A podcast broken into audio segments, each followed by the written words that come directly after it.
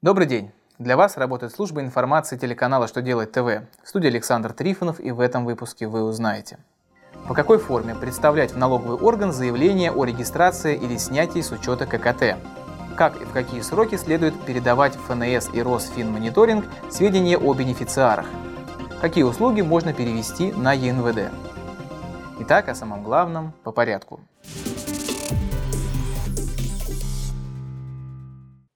В Минюсте зарегистрирован очередной приказ ФНС, касающийся контрольно-кассовой техники. Налоговая служба утвердила новые формы документов, применяемых при регистрации контрольно-кассовой техники в налоговых органах. Заявление о регистрации и снятии контрольно-кассовой техники с регистрационного учета, карточку регистрации ККТ и карточку о снятии ее с учета. Утвержден порядок заполнения этих форм и порядок их направления и получения. Приказ вступит в силу с 21 августа, при этом старый приказ ФНС, устанавливающий прежние формы, применяться не будет.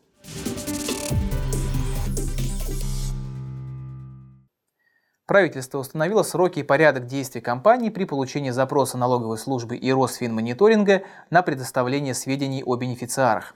Контролирующие органы направляют запрос на бумаге или в электронной форме.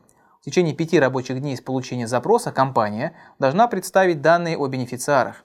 Сведения следует передать по состоянию на дату, указанную в запросе. Если в переданных сведениях содержатся неточности, то корректную информацию нужно направить в течение трех рабочих дней с момента обнаружения ошибки.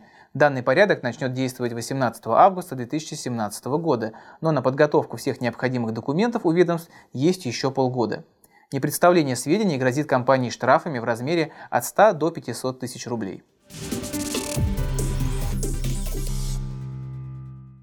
Минфин сообщил, что компании, оказывающие услуги по мойке транспортных средств с использованием оборудования самообслуживания, вправе применять ЕНВД. Ведомство разъяснило, когда налогоплательщик может оказывать такие услуги только физлицам, а когда и физическим, и юридическим лицам.